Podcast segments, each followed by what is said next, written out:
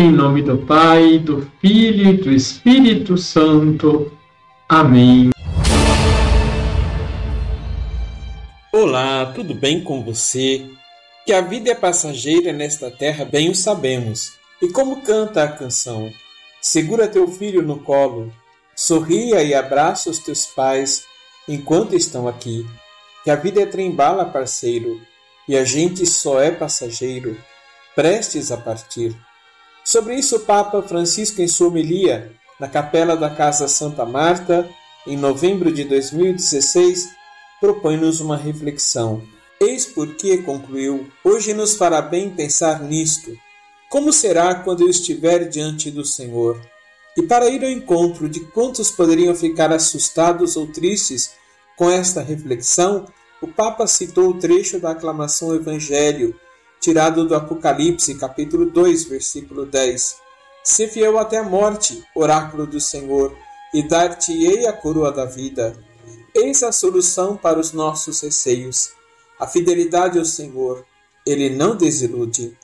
E se cada um de nós for fiel ao Senhor, quando chegar a morte, diremos como Francisco: Vem, irmã morte, ela não nos assusta.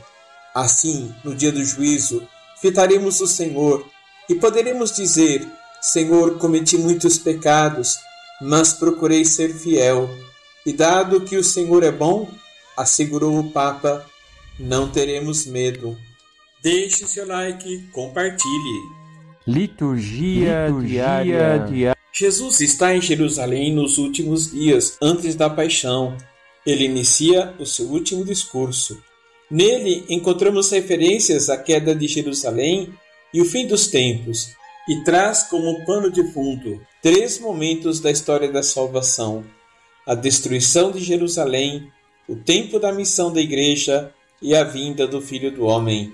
Em Lucas capítulo 21, versículos de 12 a 19, Jesus anuncia um tempo de perseguição para os cristãos. A perseguição é um sinal de autenticidade da fé nele porque aqueles que creem em Jesus participam da sua morte e ressurreição. Além disso, se torna um sinal de proximidade do reino de Deus e um convite a estarmos atentos e preparados para o acolher. Logo no início do cristianismo, observamos uma espiritualidade fundada no martírio.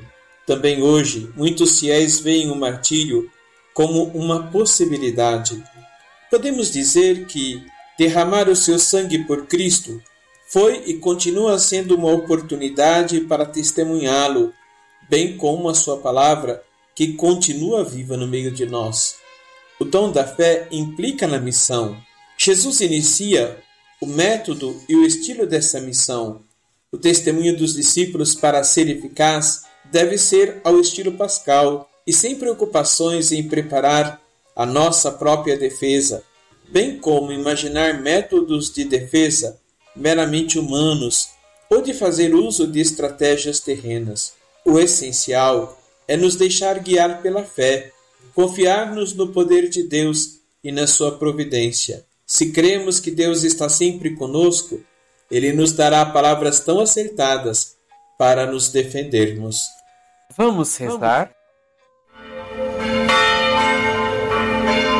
Senhor, muitas vezes cultivamos uma vida espiritual fecunda, mas esquecemos-nos da missão.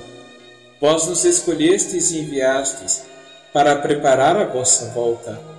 Dai-nos que, enquanto aguardamos a vossa vinda, sejamos semeadores do vosso amor e misericórdia em muitos corações, sem temor por enfrentar dificuldades no vosso caminho de amor, que é a cruz. Os pedimos na força do vosso Espírito, a ousadia de sermos discípulos missionários. Assim seja. Abençoe-vos o Deus Todo-Poderoso, Pai, Filho e Espírito Santo. Amém.